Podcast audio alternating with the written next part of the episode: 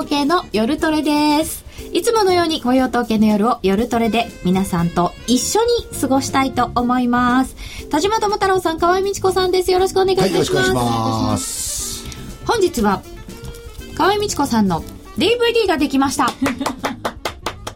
恥ずかしいですけど。着実に資金を増やす FX の基礎とチャンスを生かすトレード法すごいすごいすごいズームした。年利20から30%ええ？ズームしてますよ。どんな感じ？あそんな感じです。はい。ああいいですよね。チャンスを生かすトレード法。年率2、3割いけたらいいですよね。着実に資金を増やす2、3割すごいです。この着実にっていうところが川合さん流ですよね、うん、あのあのなんていうんですかねゆったりなんですよね。だからもうあの頻度を上げるんじゃなくて、まあ、年率それだけ上げれば十分かなぐらいの感じですね。十分です。十分です。なかなかそうはいかないと思います、うん、パンローリングさんから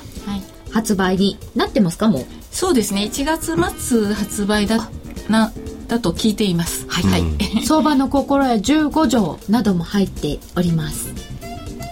DVD できました。そして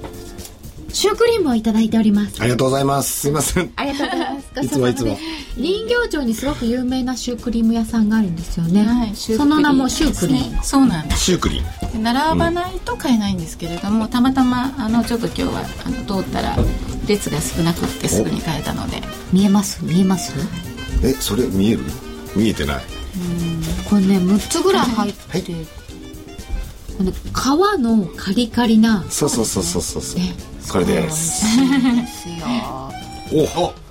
来た来た来た。美味しそうです。おカメラワークがとか。後ほどいただきます。はい後ほどいただきます。楽しみ。えー、というちょっと明るめに始まって見ましたが見ました。でも雇用統計です。でもえー、冬時間バージョンですので10時30分の発表ですから、はい、えー、それまで発表までの1時間ほどワイワイとトレーダーズトークで盛り上がっていきたいと思います。ラジオの放送は終わってしまいますが発表と同時に終わってしまいますがユーストリームで一緒に雇用統計を味わいましょう。ラジオをお聞きの皆様は終わった後ぜひユーストリームにいらしてください。番組のブログからユーストリームに入れるようになっておりますのでぜひそちらに。その後 FX プライムのプライムチャレンジをもっと楽しむためのコーナーもあります。高野康則さん今日は電話でご出演です。ツイッターや番組ブログでご意見ご質問随時受け付けておりますのでどしどしお寄せください。あ大丈夫大丈夫でしょうかっていただきました。ありがとうございます。ちょっと風邪ひいてて。あ今日も雪かきで疲れたって。FX トレード59さん。ユーロも弱いけどドルも負けてないですねってモモンガさん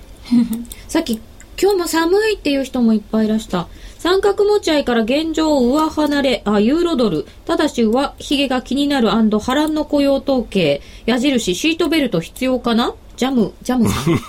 うん、皆さんいろいろ考えてらっしゃいますね。朝までやるの？まあ、朝まではやらないんですけれども、うん、10時45分ぐらい ?11 時前ぐらいまで？やってみたいと思っておりますので、皆様どうぞよろしくお願いいたしましょう。週末の夜、楽しく過ごしましょう。さて、足元現在、ドル円が1ドル76円25銭から27銭。ユーロ円が100円37銭から41銭となっております。ドル円は6時過ぎぐらいからでしょうか。なんかちょっとじわじわじわって上がってきてたんですけれど、ねうん、これ河合さんどんな感じですか、はい、あのショートカバーって言いますかね。あの誰もがやっぱりあのまだ円高って見てる人が多いのでどうしてもあのこの76円の2 3 0銭のところの持ち値の悪いドル売りドルショートポジションがたまりやすいんですね。持ち値の悪いうん、だから今まであのここの中ではね76円の丸5銭とか丸3銭までしか下がってないわけですから、うんうん、えそこから20銭ぐらいしか上じゃないですよね。だそういうところの持ち値の、えーと、ショートを持っていると多分76円の50銭切れたら逃げたくなるっていうパターンだと思うので、うん、ちょっとそっちに触れるリスクがあの若干高まってるかなっていう感じはしますね。うんそしてユーロも結構話題になっているような、はい、でもなんだかよくわかんなくなってるような感じで えー、ドル円ですと100円の今40銭近辺ですけれどもまた100円割れるような場面もありました。田島さんヨーロッパってどうなっちゃってるんですか？いや相変わらず深刻な状況ですよね、はい、結局ギリシャの債務減免交渉がいまだに難航していると、うん、で毎週なんですよ。今週末までには、ね、今週末までには今週末までにはって何回やってんですかこれっていうね、2月1日が期限だったんですけどね、ね、そうもう本当に、で今週も今週末までにはって言ってるんですけど、うん、また、うん、まだもうちょっと時間的余裕はないではないんですけどね、うん、まあ、非常にその込み入ったというか深刻な状況になっててもうすでに例えば日経でも一部あの取り上げてましたけどそのいわゆる集団行使条条項、はい、要するに強制措置ですよね、簡単に言っちゃうと、はい、強制措置？まあ要するに賛成不賛成別にしてもう一律にその、まあ、債務カット拉致が開かないからもうみんな一斉にバッっていう感じ、はい、この集団行動条項っていうのを適用することも視野に入れてますよっていうのは、はい、どんなに恐ろしいかってことがあんまりこうちゃんと伝わってない気がしてしょうがないんですよね。うん、だ結局これは誰がどう見ようとデフォルトなわけじゃないですか。はい、だって今はそのつまり一部の民間債権者が自発的に自発的にするはずないですけど、うん、形の上では自発的に債権を放棄しますと。うん、いいですよとも、一部返してくんだって。って言ってる変ですよ。じゃそうしたい自発的な人と、そうしたくない人も当然いて、でも強制一律でカットするってなったら、これはデフォルトですよ。うん、デフォルトのはず。おそらくそういう結果にもしなったら、これはもうデフォルトって誰もが認めるから、うん、多分一番恐ろしいというか間違いないのは、あの、いわゆるクレジットデフォルトスワップが発動してしまう。デフォルトと認められると、はい、CDS 決済保険金要するに保険会社が保険金払わなきゃいけなくなる、うん、それはどういうこと？いけないことなんですか？だって保険をかけてる人たちは、まあまだ保険金もらえるからいい。うん、保険金もらえるかどうかわかりませんけどね、うん、その保険会社の役割をしているのは、アメリカの大手金融機関であったり、またはヨーロッパでいうと唯一、ドイツの大手金融機関。まあ、名前を言ったら支障がありますけど、皆さんがよく知ってる銀行ですよね。いわゆる大手の。はい。こういったところはもう払いきれないし、払い出しちゃったらその後経営どうすんだっていうぐらいの、まあ、大問題を抱える可能性があるんですよね。それはそれでじゃあ金融危機になっちゃうんですか？これはもうそのヨーロッパの金融危機だけだまだしも。はい。アメリカのそのかつて投資銀行をやってた銀行が商業銀行に組み込まれて、で、今でも投資銀行業務みたいなことを一部やってて。やってますね。で、リーマンショック以降も、今出てきたその、いわゆるクレジットデフォルトスワップっていうのをたくさん発行して、で、まあ要するに債務保証してるわけですよね。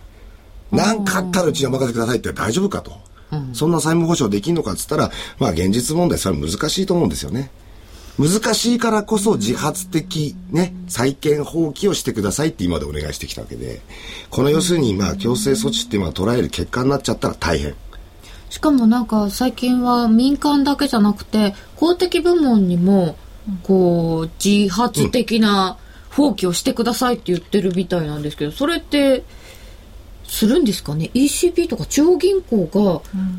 するってことですよね、うん、まあしょうがないって。しょうがない。しょうがないです。まあそういうことになっちゃうかもしれないですね。自発的に放棄するって言ってる人たちだけに放棄してもらうとそれじゃ足りないので、うん、だから ECB の持ってるギリシャ国債の分もやっぱり放棄してもらいましょうと、うん、そうするとそれはそれで ECB 大丈夫かって話になってまた大混乱になるわけですよね。そうですよ。だって ECB にお金回してもらわなきゃ困るのに、はい、そその ECB が既存したら回ってこないじゃないですか？そういうことですかといって、じゃあギリシャにもうちょっと、その、新しい新国債への切り替えの時に、うん、今言われている4%の攻防ってやつですよね。もうちょっと金利を高めに。まあ最終的に債権者が今まで思っていたぐらいから、まあ最悪の状況よりは少し多い分ぐらいの取り分がもらえるように。うん、まあ今ほら、実質的に債権がまあ7割から下手すると8割以上、まあその既存する価値がですね、言われてしまってる。それを当初50%って言ってたんだから、せめて60%ぐらい。金利はせめて4%超えにってすると、今度はギリシャが、つまり当初約束した、その債権、あの、財政再建目標を達成できないということで、今度またギリシャ国債が売られるわけですよね。堂々巡りですね。そうそうそう。八方塞がりと言って過言でないぐらいの状況。そんなに悪い状態なのに、はい、ユーロ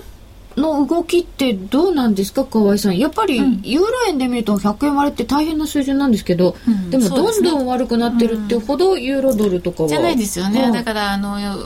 そのそれこそユーロ円の安値って言ったら88円台もあったわけですから、うん、そこから見ればまだあのユーロ高とは言えますし、うん、このここのところの下げもね緩やかですしむしろあの1.26台からねあのどちらかというと1.3この3 1台32台まで戻ってきてるわけですよね。はい、だからまああの一方向にはいかないっていう部分っていうのもあるしあのそれとポジションがかなりねもう今17万のユーロショートでしょ、うん、であのー、やっぱりそれなりにそのショートがね溜まってるっていうのと、うん、あとはですねその表向きのあの今ギリシャの問題とかそれから根深いところもたくさんあるんだけれどもあの去年のね12月にあの ECB があの3年もののあの供給オペやりましたよね、はい、それがやっぱり5000億ユーロ4980億ユーロですか？あのこの供給ってその金融機関欧州の金融機関のあの520個ぐらいですかね？にその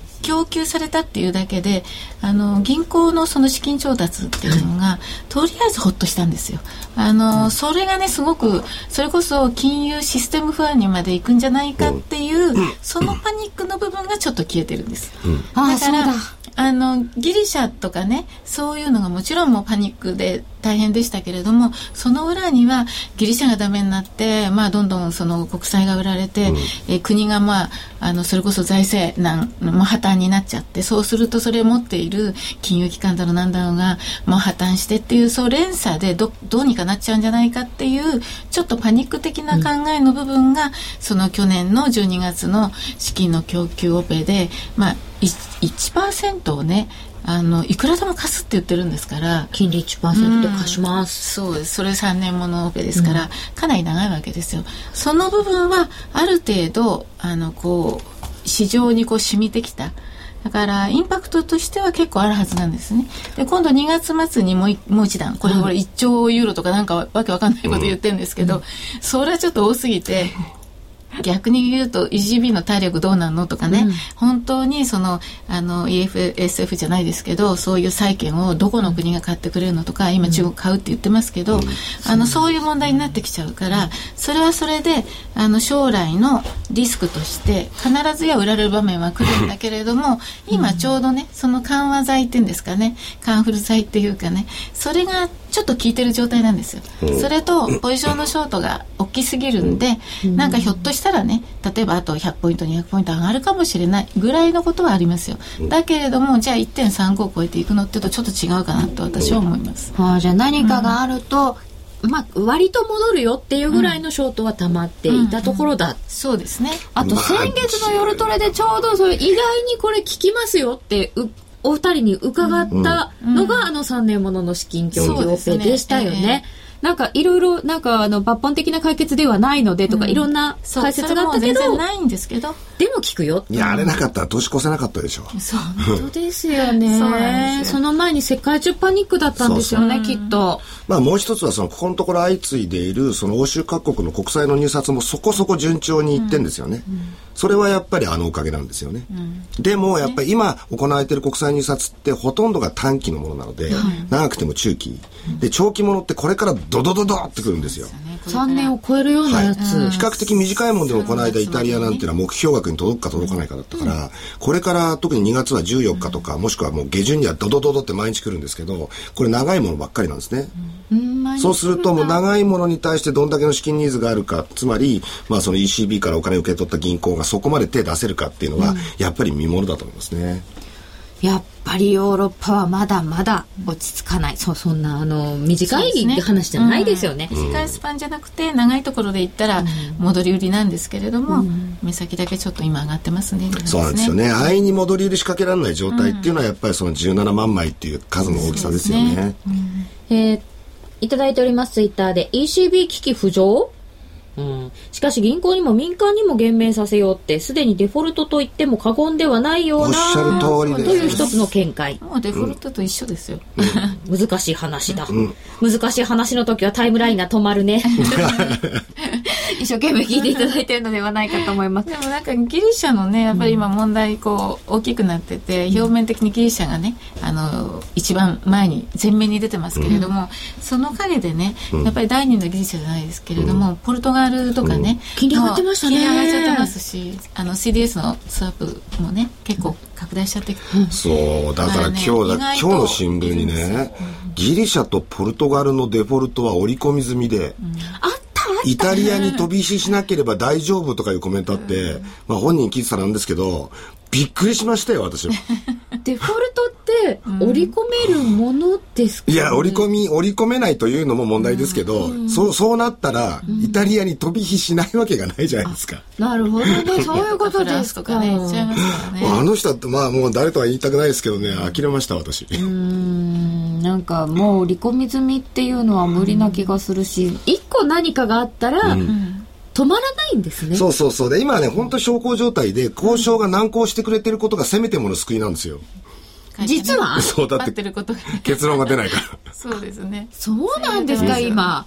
そういうふうに考えなきゃいけないですよね。なんか、なんだかわかんないよって思ってました。で、こう、なんか、誰かが交渉は難航している、もうダメだって言うと、ガガって売られて、あの、まとまりそうですとか言うと、わわってちょっと上がって、そうなんですよね。乱高下ですよね。うん、でもそんな、あの、こう、なんていうのかな、一喜一憂するほどのことでもないですけどね。いや、でも今やっぱりそのユーロブルの材料にものすごく飢えてるから、昨日だか一昨日だかあの中国がもしかしたらなんて話がふっと入った瞬間に、うわーっと買い戻されたりするじゃないですか。中国どうなんですか？いや、だからどう考えたって、そんなの中国がどう考えてるかなんて分かるはずがない、誰にも。いやそうですね まあ、メルケルが中国行ったっていうのが話題で。そうそう、でだってメルケルさんから出向いたんですよ。そうそう。で、中国の人たちっていうのは、お客人が来たら温かくもてなすんですよ。だから、じゃあちょっと協力してもらえるって言ったら、ああ、そのもう、その方向で行くような行かないような、どうでしょう？乾杯みたいな。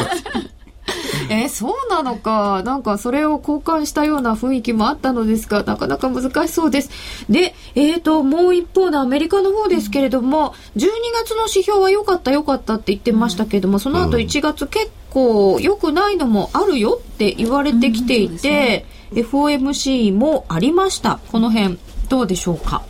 ちょっとドル上がりましたよね。そうですね。うん。で、あの、最初はその、えー金融緩和っていうことで、ちょっとこう、売りが出てきたんですけれども、はいあの、結果的には交換されたような形にはなりましたよね。で、あの、アメリカのその金融緩和の、あの、まあ、期間が長くなったっていうのは、はい。まあ、その、えー着地距離っていうんですかね、それを先延ばしにしておいて、あの、そこから手前に持ってきましょうっていう方向でしょうから、で、あの、今本当に悲観的になってね、その、金融緩和をさらに、あの、1年、こう、伸ばしましたっていうよりは、まあ、景気対策も含めて、まあ、あの、えー選挙の年でもあるし、はい。まあ、ゆゆっくりじゃないですけれども、まあ、少しこう、あの、余裕を持って、っていう部分を先に送りにしてるんだと思いますね。じゃあ14年末って言ってますけれども、まあ良くなれば前倒しするんだろうしそうですね。うんあのーグリーンスあグリーンスパイス バーナンキさんもそうに言ってますしね、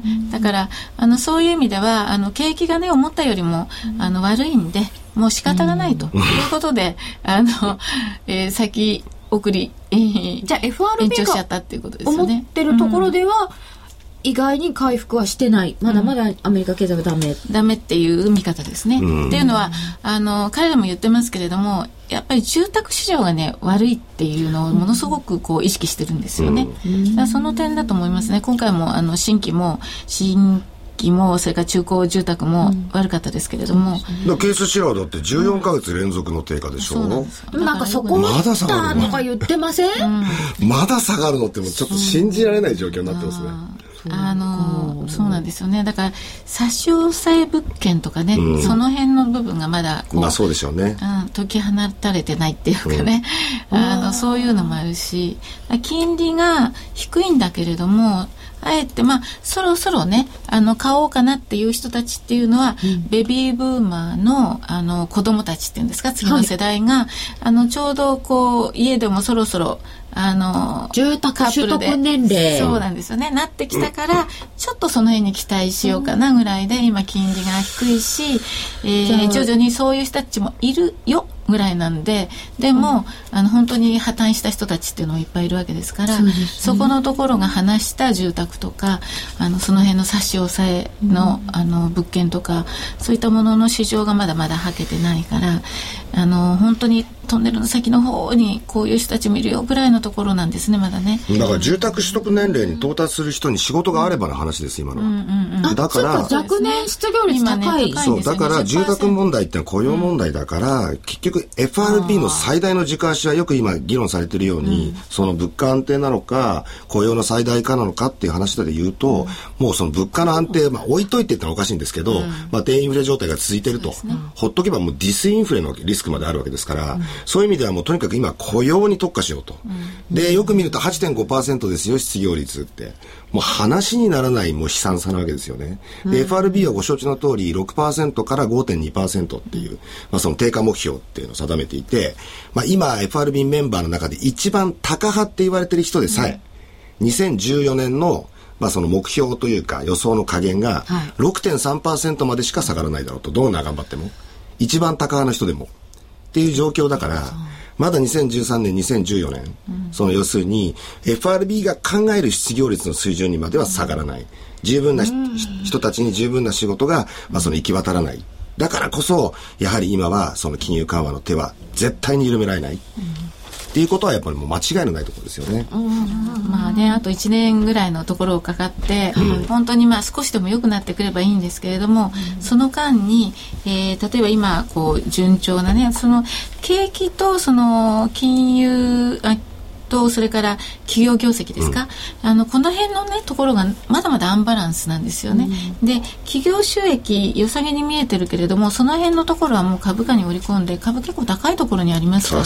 それなんですよ、うん、だからこのね株が中で崩れちゃうとかっていうともう一気にね、はい、そういうシナリオが全部崩れちゃうんです、ね、アメリカの株が高いのと連れてちょっと日経平均も戻ってきたのと、うん、金価格がまた1700ドル台半ばで戻ってきたっていうのは気持ち悪くてしょうがないです、えー、損切りの神さんからいただきました、うん、ニューヨークダウとナスダックの加熱が気持ち悪すぎる、うん、その通りです、ね、あの2800超え、ね、同じ言葉を使ってますね。本当に気持ち悪いがもうまさにその通りあとまああのダウもね1万3000っていうのはちょっと乗りづらいですよね。今1万2800から1万3000の間ってものすごいレジスタンスありますから。そうそう。だからやっぱり今のような問題っていうのを一気に払拭できるかどうか別にして、でも仕掛けたいのはやっぱり QE3 なんですよ。もう一段量的緩和なんですよ。そこまでいったらでも今度物価安定しなくないですか？消費市場。物価安定の問題っていうのはちょっともう今置いときましょうって話なのと、まあ、さっきから住宅の問題雇用の問題を連動してるって、うん、じゃあ住宅の問題だったらもう住宅ローン担保証券をどんだけ買うかって話にもあとは金額と期間の問題になってくる、うん。だそのいわゆる量的金融緩和っていうものをドーンとやるっていうのはバイナンキさんが前から言っている、その力強い回復を促す準備ってやつですよね、でその準備はずっとやってるよとでだんだん整ってきたよと。あとは結局前提条件がどうなるか。前提条件っていうのはやっぱりもう頼むからやってえなって言われるような前提条件だからやっぱり目の前でちょっと危機が来なきゃダメなんだと。いっぺん見ないと、はい、心配しなくても危機がやってきますから。いやもう少々お待ちください。その時はでもチャンスと捉えられるの FX あもちろんそうですよね FX は常にチャンスがある。んです、うん、そうです。さすがです、はい、そっか。そうですよ。売りでも買いでもチャンスがあるんです、はい。うん、えー、ダウがガチ上げしたしだした11月中旬から成績右肩下がり、あああ、合ってなかったんですね。ああ、そうなんです。だからみんな気持ち悪いって感じてるけど、うん、まあもう仕方ない、とりあえず乗っかっとこうって人はまあね、うん、いい応援してますね。そうなんですよね。だからファンダーをよくご覧になってて、うん、気持ち悪いって言ってて、買えなかったらきっと、あ、あんまりファンダメンタルにとらわれると短期では負けるよってまあ、それはその通りおっしゃる通りです。はい。おっしゃる通りです。そうなんですね。うん、えー、現在ドル円は76円の26銭28銭、ユーロ円が100円34銭38銭、えー、ユーロドルが1.315658本当にダウ強いっすよね。なのに日経平均ときたらあらら。日経平均は要するにダウが上がっても上げられないんですよね。つまり QE3 が前提でダウが上がってんだから、うん、そうすると QE3 やったら円高にもっとなるんじゃないかと思ってるので円高になったら225は一旦下げるだろうだからなかなか上値が追えない。うん、その辺のところでやっぱり判断しかねてる、その225に対する投資家の見方ってあるわけでしょ。そうですね、えー、どうしてもやっぱり為替がね今回の決算見てても円高で随分やられてるんだなっていうのはありますしね、うそうですね。ひどかったですよね今回は特にね。本当ですね、かちょっと赤字の額を見るとなんか桁数え直しちゃうような。まあ企業努力も限界なんですよね。コストだからあの圧縮したりとか、うん、あの人員削減とか、うん、そういうことをいろいろ海外に出したりとかやってももう限界ですよねという状況を見てて、うん、えー、心配しなくても危機はやってくる？久しぶりに来たら難しい話してるんだね。すいませんね。参考になる。言い方がまどろっこしくて。金はどうなるんですか？ああそうそう今お話が出た金。また高いんですよ、うん、うん、そうですね。一時期本当にあの金までも金さえも安全資産じゃなくて現金化してましたよね、うん、現金化ってドルにしてたんですよねそうですねきっとね。現金って現金って言っちゃいますけどドルなのか円なのか違いますよね。でででもそれまた戻ってきたって、うん、金もやっぱりあのポイントっていうかあの下がったところは買われる。基本的にやっぱり金は強いんだと思いますよだけれども、今この1800に近いところをね買いかっていうとちょっとよくわからないですねいやいやありえないでしょう。ありえない、安全資産として買われてるわけでは全くないですから、うん、今金は。今もうもう流動性だけで、ね、そういうのも結局流動性っていうのはもうとにかく QE するや近くやるもんだってみんな決めてかかって先回りして純入浴ダウを買ってるし金先物を買ってる。っていうのはもうそれが実情ですよね、うん、うん、もちろん売り方の買い戻しも絡んでですね金が上がってるとかユーロドルが戻ってるとか全部売り方の要するにショートカバー主導でもってなんだ上がってるなら乗っとこうって人がその上に乗っかってくるって感じ。いつも相場の最初ってそうなんですよね、うん。買い戻しってバカにしてるとこう、はい、先行っちゃうみたいな、ただ金価格っていうのはやっぱりそのリーマンショックの後もそうだったようにですね、うん、そのやっぱり極端に市場が弱気に傾いた瞬間っていうのは一時的にもものすごい下げるんですよね、いまだにやっぱり16001500ドルまあ、特に1500ドル割れぐらいのところまでっていうのは専門筋の中でも見込んでる人が多いですよ。こう踏ん張った分ガーンってくるんですかね、うん、まあ、ベースの部分が1500ドルぐらいだろうっていうのはいろんなその需給の問題からしてあの積み上げて計算できるんですね。だけどもそこの上の部分っていうのはやっぱりそのなんていうんですか新雪が降り積もったところでたまに風が吹けば吹き飛んじゃったりまた表層などが起きたりするまあ、いう意味ではいつそういうことがあってもおかしくないっていうことはリスクとして置いとかなきゃいけないですよね。うんなるほどね。で先ほどもちょっとお話あったんですけどでじゃあそんな状態で企業業績も悪いし円高日本は介入しないのっていう疑問もあるんですけど、うん、できるかどうか分かりませんが、うん、介入問題ってどうなんですか？私は介入ありだと思いますよ。ありですか、うん、特に今その IMF がお金欲しがってますよね、はい。まあ、これはあの ESM との絡みもあるしつまり欧州が危機,、ね、替えするためにとにかくお金が欲しいんだと、はい、欧州域内ではもうお金集められないんだと、うん、だから IMF を使うとか、うん、またはその ESM を7月に立ち上げるとか言ってる、うん、でもやっぱりお金が足りないんですよね、はい、じゃあどうしたらいいかって言ったらやっぱりお金持ってる国に頼みたいんだけどアメリカはもう即断即決でもって協力できませんって言ってくる。カナダもイギリスも協力できませんって言ってくるであとは頼れるのはロシア中国日本で中国はよくわからない。ロシアはじ、まあ、そのいろんな域内の関係とかもあって多分協力はできる。日本は何が何でもきっと協力する。するんですよね、はい、こういう時言われるときっと。で、その追加の資金拠出っていうものを口実にすれば、うん、まあ、ある意味その表立ってですね、為替介入ができるわけです。それが追加のいわゆる拠出っていうものを IMF に行う場合において、もう一つの方法っていうのは、外貨準備を取り崩すって方法があるんですけど、これは日本にとっては絶対にタブーなんですよ。それはアメリカのため？アメリカのために。つまり外貨準備っていうのはアメリカにとってみれば自分のものですから、まあ、この、このスタジオってアメリカ大使館の真ん前にあるんでちょっと怖いんですけどね。っていうのはもう、あの、皆まで言いませんけれども、はい、かつてあの、中川昭一っていう財務ね、あの、財務大臣が、あの、外貨準備を取り崩してですね、で、IMF に1000億ドル資金を拠出するってやったらですね、うん、その後酔っ払っちゃったんですよ。そこまで。それ以上は言いません。そこまでですね、はい、ちょっと危ないですよね、はい、はい、隣から襲撃されると悪いので、そんなところで。でも IMF にじゃあ協力を求められてじゃあじゃあ拠出しましょうっていうために、うん、じゃあドル資金必要ですよっていう口実を作って日本が。そういう口実が今あるっていうのは非常にまあある意味追い風というかで、まして今 IMF のあの、まあ、それもまた中川翔一に絡んじゃうんですけど、副専務理事っていうのが篠原さんという方で、元財務省の財務官なんですね。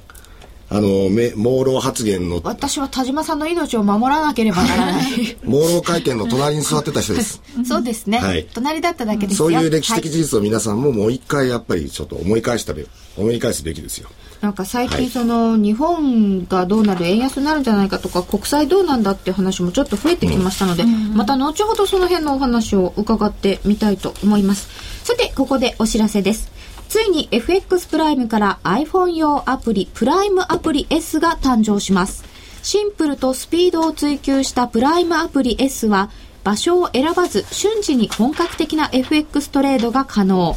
なんと簡単操作で将来の値動きを予測してくれるあのパッと見テクニカルも搭載されています。プライムアプリ S は2月上旬サービス開始です。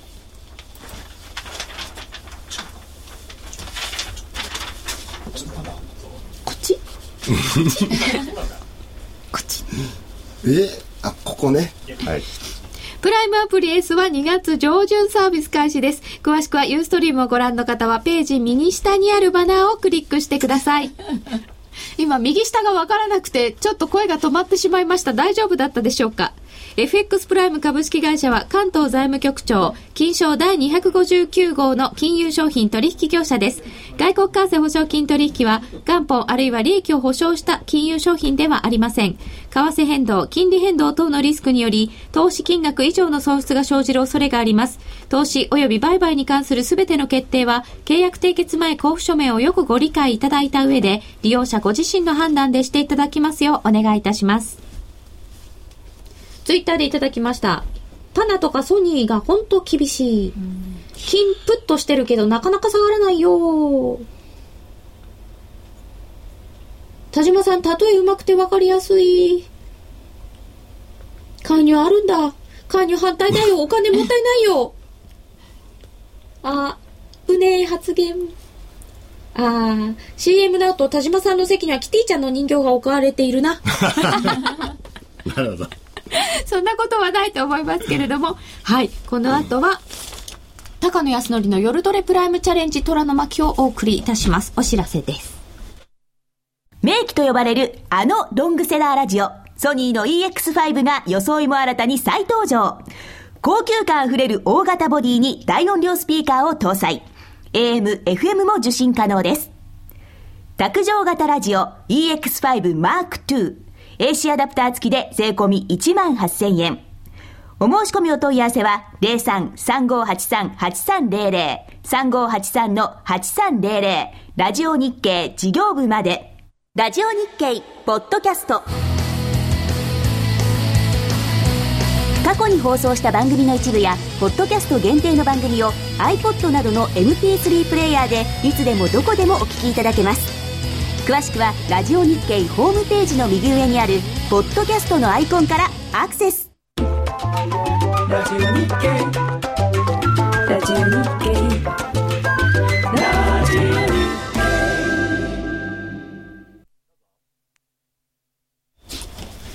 高野康則の夜トレプライムチャレンジ虎の巻です。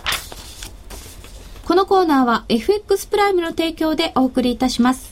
ここからは FX プライムの新感覚キャッシュバックキャンペーンプライムチャレンジをもっと楽しむためのコーナーです。ナビゲーターは FX プライムの高野康則さんです。高野さんこんばんは。こんばんは。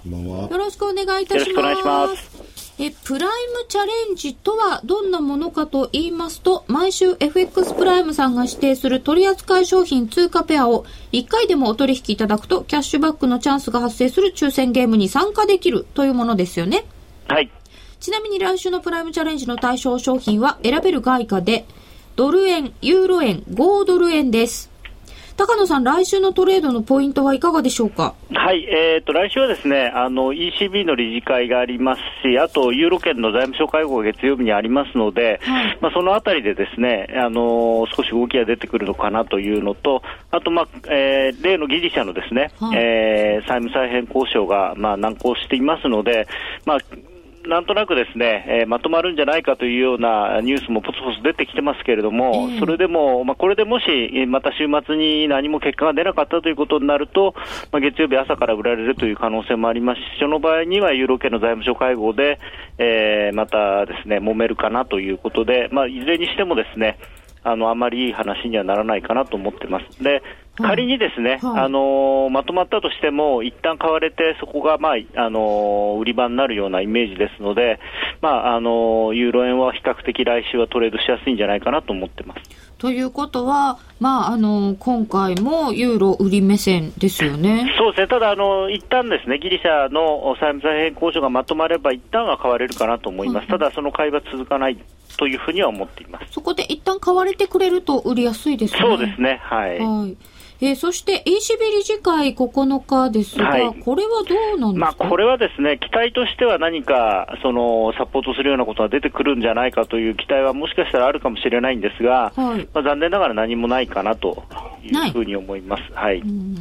そうすると、えっ、ー、と、今週の山場は月曜日ですか？そうですね、ユーロ円に関しては月曜日の財務省会合が一番面白い、まあ、それか、もしくはその前、朝一ですね。まあ、面白いかなと思いますね。ドル円いかがですか？えー、ドル円はちょっと置いといてですね、あんまり、まあ、え、え？はい、あんまり動かないと思うので、はい。あ、そうですか。で、あの、OG 円もですね、はい、来週はあの、RBA があの、利下げをする予定というかですね、予想ですので、はい、まあ、このあたりでですね、織り込み済みと言いつつもですね、うん、えー、利下げということになると、まあ、ヨーロッパの情勢も多少関係はありますけれども、買いづらくなるんじゃないかなと思ってます。うん。オえー、オーストラリア準備銀行理事会が7日火曜日ですけれども、はいはいオーストラリアはこれ、今でもあのリスクオン、リスクオフみたいなのに一番敏感な通貨って思ってていいんですか？そうただちょっと最近おか変おかしな動きがあってですね、はい、リスクオフでも王子が買われるという場面もあるんですね、最近。なので、まあ、どちらかというとリスクオン、リスクオフというよりも、今回は金利で反応してくれると分かりやすくていいなと思ってるんですが。そうすると、オーストラリアは、えー、準備銀行理事会、はい、多分利下げ。そうですね。注目。はい。はい。これは7日ですね。はい。はい。で、ドル円はですね、はい、あの、まあ、じり安だと思うんですけれども、ただ、介入期待が75円台に入ると非常に強くなると思いますので、はい、えっと、まあ、多分個人投資家の皆さん買う、買われるんですね。うん、ただ、あの、介入は非常に私はあまり現実的でないと思ってまして、はい、もしやるとすれば75円切るとかですね、そういうあのぐらいになってやって、それもまあ単発というかですね、あまり大きな金額ではやらないんじゃないかなと思いますので、あまりその介入目当てで、あのまあ、去年の10月のなんていうか再現を狙って買うというのはお勧めできないと。で一方では季節的にも2月、3月というのは円高になりやすい時期なので、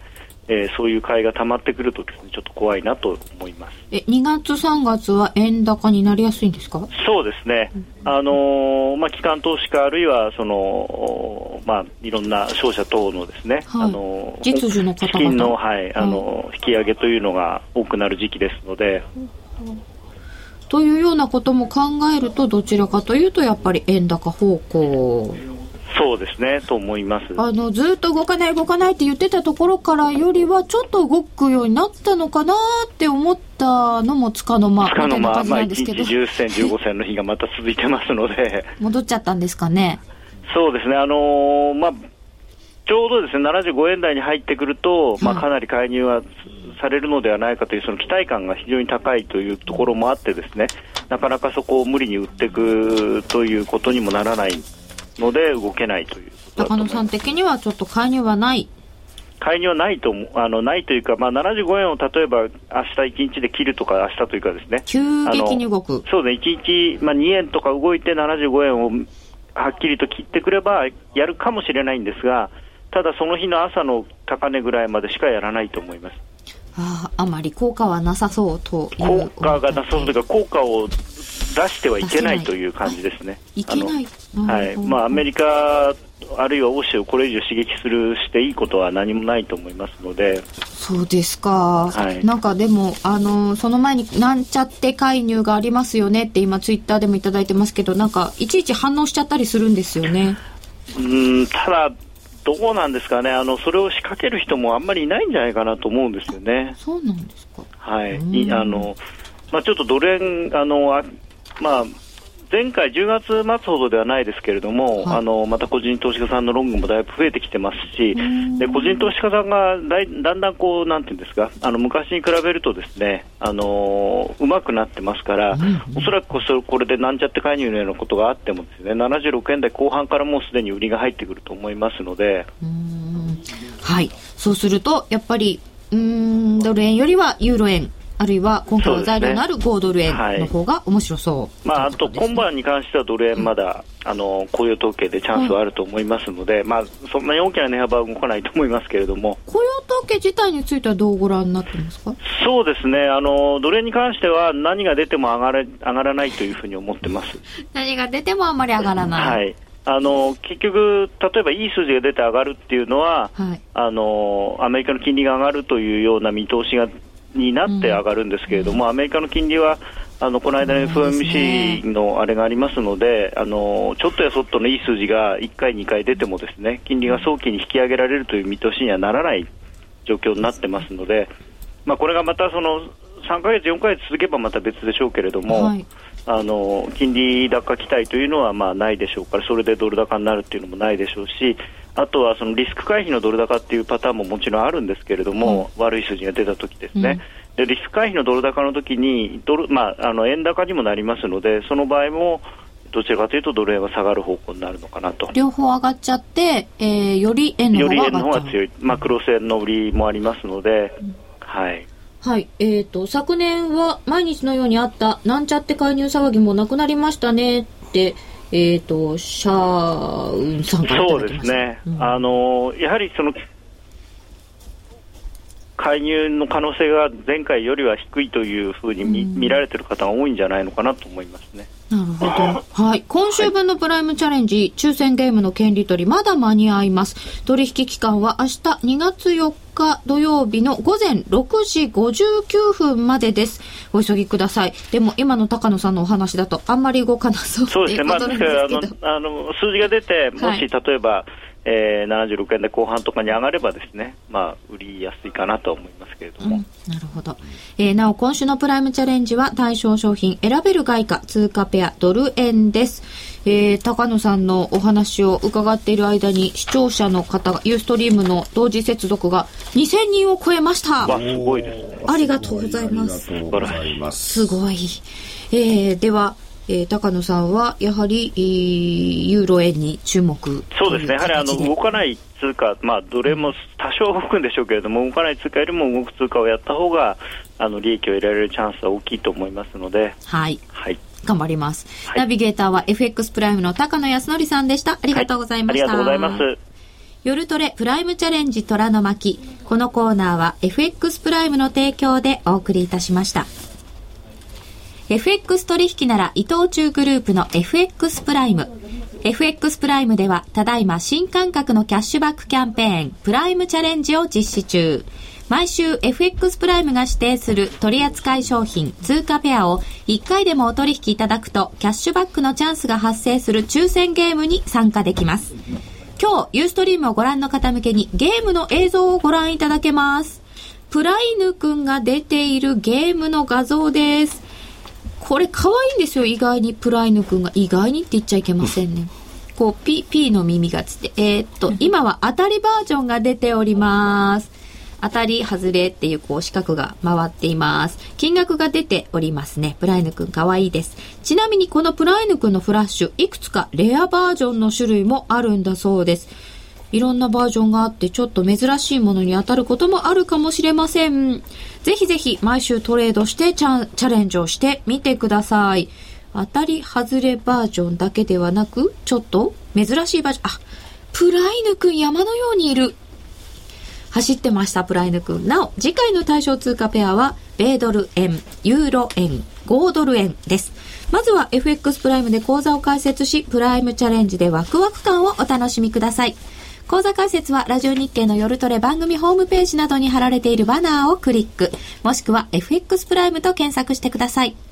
FX プライム株式会社は関東財務局長金賞第259号の金融商品取引業者です。外国為替保証金取引は元本あるいは利益を保証した金融商品ではありません。為替変動、金利変動等のリスクにより、投資金額以上の損失が生じる恐れがあります。投資及び売買に関するすべての決定は、契約締結前交付書面をよくご理解いただいた上で、利用者ご自身の判断でしていただきますようお願いいたします。黒沢は言う。映画に一番近い芸術は音楽である。数々の名作を生み出した巨匠の音楽や効果音へのこだわりを描いた黒沢明音の世界。黒沢監督生誕100年に発売です。CD2625 円。お求めは全国の書店またはラジオ日経0335838300まで。お届け返品などはご注文の際にお尋ねください。ダウンロード版1890円もご用意。ラジオ日経ホームページをご覧ください。ミリオンヒット東京の陰に隠された若者たちの喜びと葛藤。名曲を生み出したマイペースのメンバーが語る昭和のあの時。そして50代にして活動を再開する思いとは。ラジオ日経の新刊名曲東京を生んだ男たちマイペースな奴らはスタジオライブ3曲も収録してただいま発売中。税込3150円。お申し込みお問い合わせは03-3583-8300ラジオ日経事業部またはお近くの書店まで。ちょっと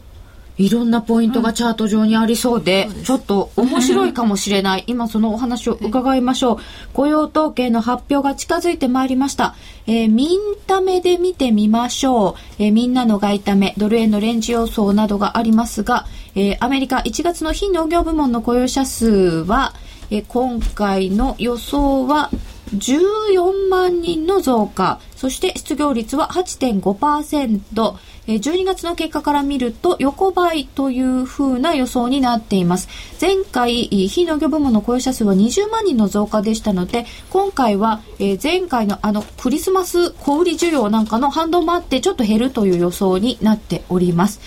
前回変動幅はプラス13ピップス、平均では28ピップスの動きというアメリカ雇用統計です。え現在ドル円が76円23銭から25銭、1ユーロ100円34銭から38銭です。河合さん、これチャート的に見ると面白いんですか？そうなんですね。あの、冷やしが、はい、あの、ちょうどね、ドル円って今、えっ、ー、と、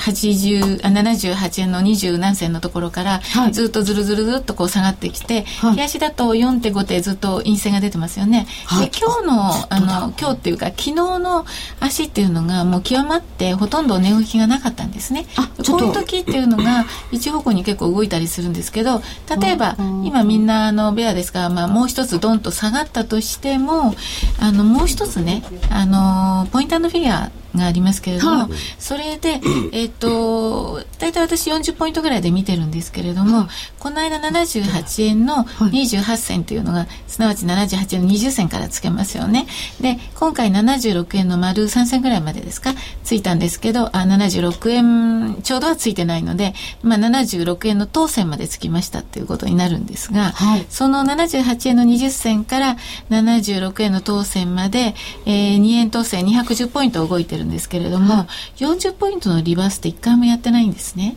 ここまで、ね、40ポイントも戻してない。うん、もうないです。で、それって、あの、結局、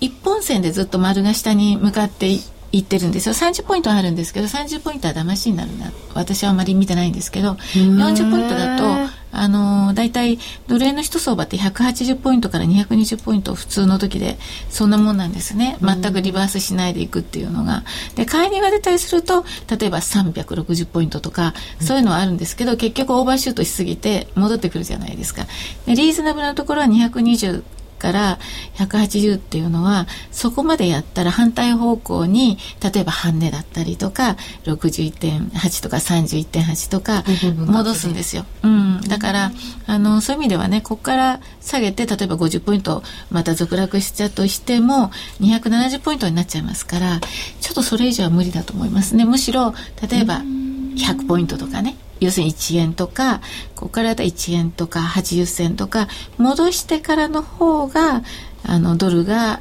下がりやすいっていうことなんですよね。一旦は戻したいぐらいなところまで来てる、うんうん、そうなんですねだからあのー、こう何を考えてもそんなにあの、えー、ドル買い円売り材料っていうのはないし、あのなんかこうみんな円高だなってそれとあと動かないなっていう印象すごくあるんですけれども、毎日の日々のねあの値動きからすると。でも今まではそういった値動きの中でも40ポイント行ったり来たりしてるんですよちゃんと。だから、例えば76円ちょうどか76円50銭まで戻ってまた76円ちょうどまで落ちるとかね、77年代でそういう40ポイント常にこう行ったり来たりもちゃんとしてるんですけど、うん、日足はそんなに動いてなくてもその日足の間であの40ポイント下がってみたりまた40ポイント上げてみたりはしてたんですけどで78円台でも、うん、76円台でも40ポイントっていう動きのこう幅っていうのはあまり変わらないんですか、うん、あのだから今回はその78円の20銭のところから、うん、えーと、ずるずるずるずるひたすら毎日下げてきて、途中で戻りが全くない。っていうことなんですよ。うん、ね、うん、だからあのー、他の今までだって値幅はすごく小さいことって毎日あったんですけれども、はい、そういう時でも40ポイントってちゃんとリバースしてるんですね。でなおかつあのこの間介入が出た10月31日の大陽線ありますね、はい、そこのところの起点のところにもう戻ってるわけですから基本的にはあのほぼその介入の直前のレベルまで来てるわけですよね。だから、えっ、ー、と、まあ、ここから介入が出ればまた上がるかもしれないですけれども、うん、出るか出ないかは別として、とりあえずニュートラルなね、あの、ドルの、ドル円のドルの下値のところまでは一応来てるっていうことと、うん、あの、まあ、ポジション的に少し円買いが溜まってるのと、あとその40ポイントリバースがないのと、2円統制はもう来てるぞっていうことであと多分2 3 0ポイントぐらい円高になると戻る可能性があるってことそうするとどっちに出てもちょっと戻る可能性があるかもしれない、うん、戻ったところ売れますよっていう。あ多分そっちの方になるかもしれないですね。まだトレンドが変わってるわけじゃないですからね。例えば76円の後半とか下手すれば77円の20銭とかそんなところがあっても1円ぐらい戻っても別にそれでもびっくりしないっていうところですかねでその雇用統計の中身についてみると、うん、あの今回は意外と大事かもしれないっていうような話もあったんですけれども、うん、意外となんかそうですね。動くかもしれないですよね。うん、あのまあ、黒線とかねそういったのでだいぶあの方向感が出てましてどちらかというと、まあ、黒線売られてるような状況ですけれども、はい、うんなんか出てくる可能性ありますね。田島さんどうですか？うん今回はその反動の分はあるけれども、なんていうか、アメリカの景気回復はどうでしょうか？あまあ中身的にはですね、うん、っていうか、まあ、その反動があるの、まあ、これはもうしょうがないですよね。うん、もう一つはやっぱりその、地方政府の財政状況がますます悪化しているので、はい、本当にその地方の人員削減っていうのは公的部門において大きいっていうことが、どうしても全体の数字のヘッドラインの足を引っ張ってしまう。っていうことはあると思うし、そういうレベルの問題でもおそらくないんでしょうけどね、うん、うん、まあいつも言ってる通りですけど、たとえ20万だろうが10万だろうが、うん、本当に今の状況では焼け石に水だと思うんですよね。うんあとはもう結局その例えば高野さんは金利の問題とかおっしゃってましたし、はい、いろんな要素があるんですけど今は本当に時給が全てで。時給、うんまあ、要するにその売り越しがあまりにも増えすぎたらショートカバーが入るし、うん、円の場合にはその一時期5万6万っていう買い越し枚数になったので、はい、まあ、ここに来てその、まあ、円の売り戻しが起こる起こる可能性っていうのはきっかけとして何がきっかけか分かりませんけれども、うん、まあ、十分にあり得るっていうところだと思うしあと肝なのはやっぱ FOMC が20 25日にあったと、うん、で今手に入るシカゴ筋の取引明細って24日の分なんですよね。今週火曜日は31日だから、明日の朝発表なんですよ。そうですね。そうすると、そ、ね,、の FMC の後にどんだけ、その例えばユーロの売り越し,、ま、あの売り越し枚数とか、うん、円の買い越し枚数とかが増減したか、うん、これはちょっとやっぱり明日の朝ちゃんと確認しておきたい、うん、今日のニューヨークの終わりで確認しておきたいですね。うんかそれは分かってるともうちょっと違ったのかもしれません、ね、まあみんな分からないからねその手探りなんでしょうし、うん。ね、そうですよ、ね、時給は大きいですから今、うん、えっ、ー、と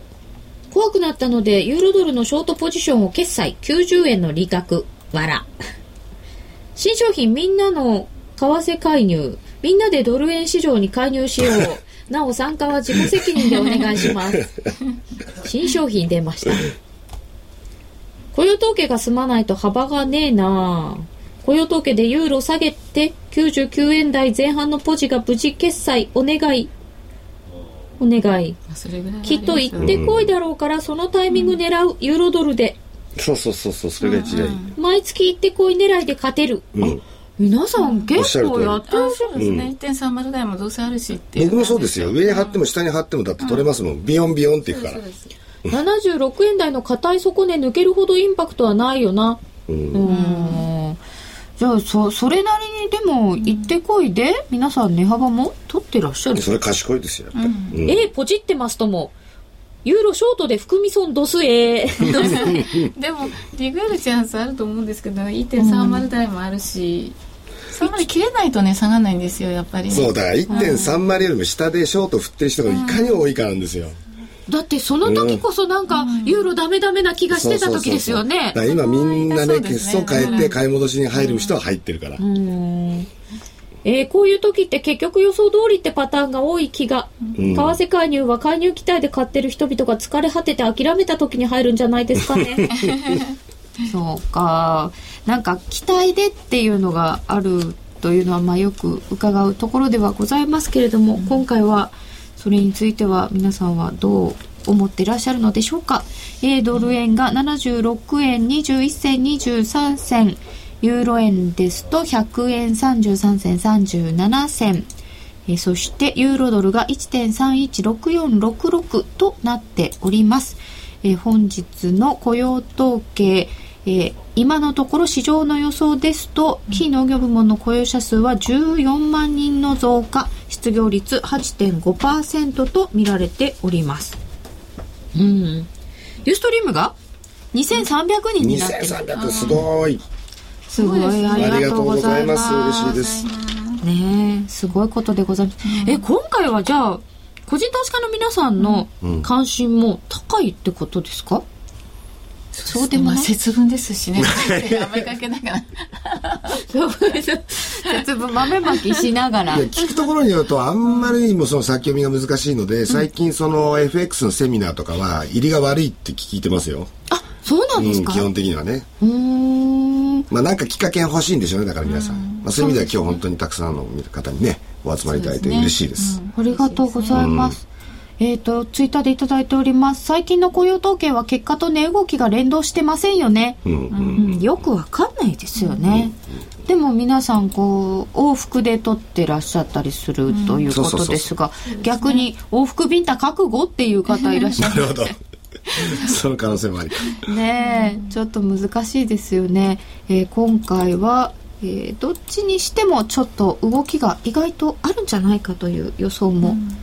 出ておりますのでその辺を皆様機会を捉えていただきたいと思います、ね、もうすぐ雇用統計の発表ですが、えー、22時29分何十秒かにラジオは終了してしまいます、えー、ユーストリームで続けて雇用統計の発表をお伝えいたしますのでラジオでお聞きの皆様は終わった後ぜひユーストリームの方にお越しください。番組のブログブログから簡単に入れるようになっておりますのでユーストリームの方にどうぞ、えー、ユースト現在2400人の方が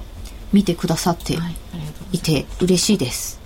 あそうそう節分って節分天井って日本株ではっていうか、米相場では言うんですけど、為替はあんまり節分かけないそうでしょうね。でも気が変わるからねどうなんでしょうね、うん、節が変わる季節が変わるということですから、ね、何がかにかの変化はあるのかもしれません、雇用統計の前に現在ドル円は1ドル76円22銭から24銭ちょっと上下に1分足だとわしゃわしゃってなってますけれどもこの後どうでしょうか、えー、この後ラジオは終了しますがユーストリームで続けて雇用統計の発表をお伝えいたします、えー、ラジオの方ぜひユーストリームにお越しください。それではこ